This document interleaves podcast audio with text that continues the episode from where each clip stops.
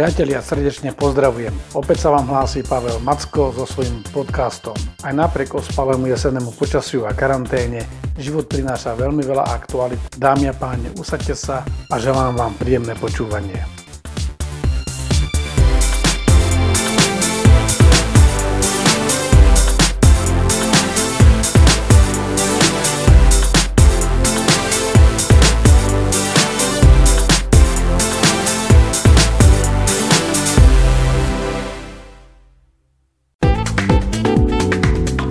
Aktuality z domova.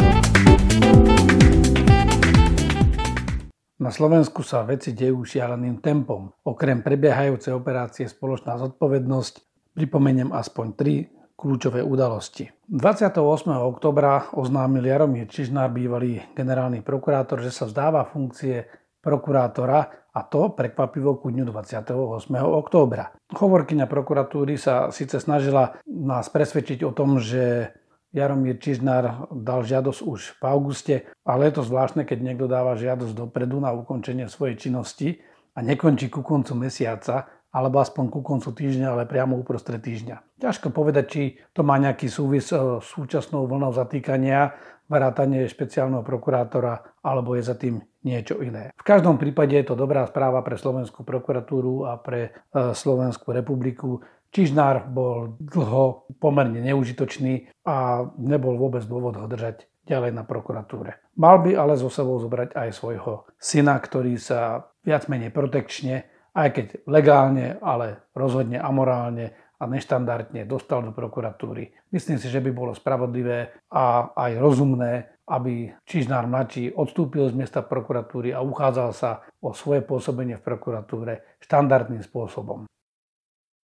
V stredu prebehla na Slovensku akcia Výchrica. Bolo to pokračovanie akcie Búrka, ktorá bola zameraná na viacerých sudcov a ďalšie osoby podozrivé skupovania rozhodnutí súdov, rozsiahlej korupcie v justícii a podieli na organizovanom zločine. O niektorých zadržaných sudcoch už raz rozhodoval ústavný súd, avšak odmietol ich zobrať do väzobného stíhania a umožnil im tak viac ako poloročný pobyt na slobode, pričom išlo o osoby podozrivé spáchania trestnej činnosti a ústavný súd nemal rozhodovať o podstate ich obvinení, ale mal rozhodovať o tom, či náhodou nejde v tomto prípade o účelové konanie s cieľom zabrániť sudcom ich činnosti a napádať tak nezávislosť súdov. Uvidíme, ako rozhodne ústavný súd v tomto prípade, lebo má opäť na stole tri žiadosti o vzatie sudcov do väzby. Aj naďalej pokračuje operácia Spoločná zodpovednosť, ktorá je sprevádzaná rozsiahlým komunikačným chaosom, rôznymi výzvami, či už lekárov, spormi medzi politikmi a medzi ministerstvom obrany a samozprávami. Minister obrany sa nechal počuť, že bez e, dodatočných zdravotníkov e, musia uvažovať aj o tom, že by ich povinne zmobilizovali, aby zabezpečili rozsiahle testovanie, ktoré vláda v tichosti pripravovala niekoľko týždňov, ale v podstate všetky problémy rieši na poslednú chvíľu. Dúfajme, že sa im to podarí a že sa nám úspešne podarí nielen pretestovať obyvateľstvo, ale aj zabrániť e, exponenciálnemu šíreniu tejto nákazy. Aktuality zo sveta. V Spojených štátoch vrcholia prípravy na prezidentské voľby. Americký volebný systém je pomerne komplikovaný. Nie je to klasické hlasovanie ako u nás, kde sa spočítajú všetky hlasy voličov. Je to viac úrovňový a viackolový systém, preto akékoľvek odhady toho, kto bude víťazom týchto volieb sú predčasné, lebo samotné vedenie niektorého z kandidátov, v tomto prípade Joea Bidena, ešte nemusí znamenať e, vôbec konečné víťazstvo v samotných prezidentských voľbách. Je na to viacero dôvodov. Poprvé v Spojených štátoch sa nespočítavajú hlasy všetkých voličov, ale volí sa cez tzv. zbor voliteľov. Po druhé, nominácie do tohto zboru voliteľov pochádzajú z jednotlivých štátov. To znamená, nie je dôležité, akým pomerom v konkrétnom štáte daný prezidentský kandidát vyhrá, ale či vôbec vyhrá, pretože sa bere ako keby väčšinový hlas. To znamená, aj keď v niektorých štátoch bude mať 90%, čo sa mu v konečnom súčte môže prejaviť ako vysoký podiel, viac ako 50% všetkých voličov v Spojených štátoch, daný prezidentský kandidát sa vôbec nemusí stať prezidentom. Za každý jeden štát sú nominovaní dvaja volitelia do voliteľského zboru plus ďalší počet voliteľov, ktorý zodpovedá počtu e, kongresmenov snemovni reprezentantov. Samotnú voľbu prezidenta však nevykonávajú občania, ale tento zbor voliteľov.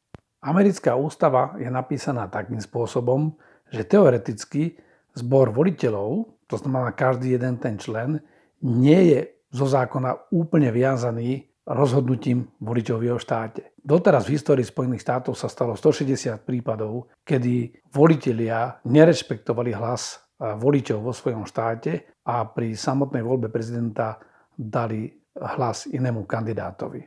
Sú to tzv. nelojálni volitelia. Nelojálni preto, lebo nerešpektujú vlastne ten systém, ktorým získali mandát a uplatnili si svoj osobitný mandát.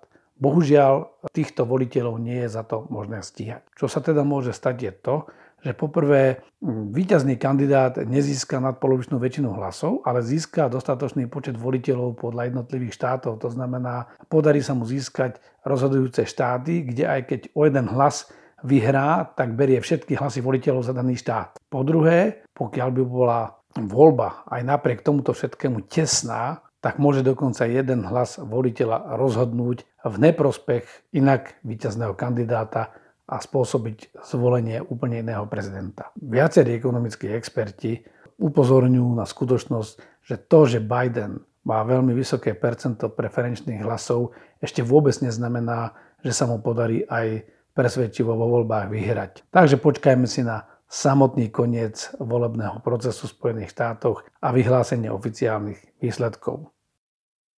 Kartami mieša aj hlavný epidemiológ v Spojených štátoch, ktorý oznámil, že vakcínu, ktorá bude schválená a bezpečná, môžu mať najskôr v januári budúceho roku. S tým kategoricky nesúhlasí prezidentský kandidát a súčasný prezident Donald Trump, ktorý už pred pol rokom ohlasoval, že v dobe volie bude k dispozícii schválená vakcína. To samozrejme je nereálne, pretože za pár dní sa určite táto vakcína neobjaví, no napriek tomu Trump pokračuje vo svojej retorike.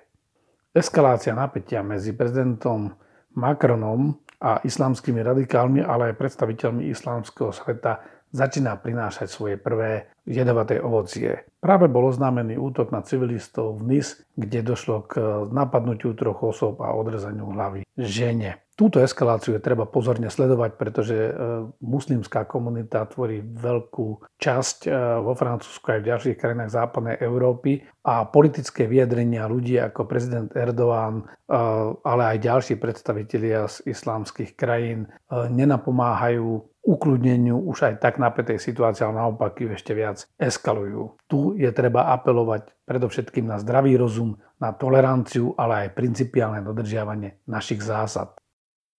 Vo svete technológií sa roztrhlo v rece s protimonopolnými konaniami proti technologickým firmám. V Spojených štátoch Google čelí obžalobe ministerstva spravodlivosti za svoje monopolné postavenie v oblasti prehliadačov a s tým súvisiacimi službami. Nemecko zasa rieši firmu Amazon za svoju platformu pre obchodné služby tretich strán a Európska únia vydala draft svojej smernice o digitálnych službách. E, Google na to spustil 60-dňovú e, lobistickú kampaň, ktorou sa snaží zvrátiť znenie tejto smernice. Tieto technologické firmy sú mimoriadne veľké, silné, sú to 100 e, miliardové alebo až biliónové firmy, ktoré majú obrovskú kapacitu, potenciál a preto sú prirodzene terčom protimonopolných konaní a snahy regulátorov obmedziť alebo ovplyvniť ich činnosť. Na druhej strane treba dávať pozor, aby takáto regulácia bola v prospech zdravej konkurencie medzi technologickými firmami, aby sme nespôsobili len to, že západné technologické firmy ktoré boli úspešné vďaka svojmu technologickému progresu, nie kvôli svojmu nejakému legislatívnemu postaveniu, aby neboli zbytočne decimované administratívnymi rozhodnutiami a ich miesto zaplnili čínske firmy, ktoré nielen, že nemajú žiadnu reguláciu, ale naopak majú priamu štátnu podporu čínskej komunistickej strany.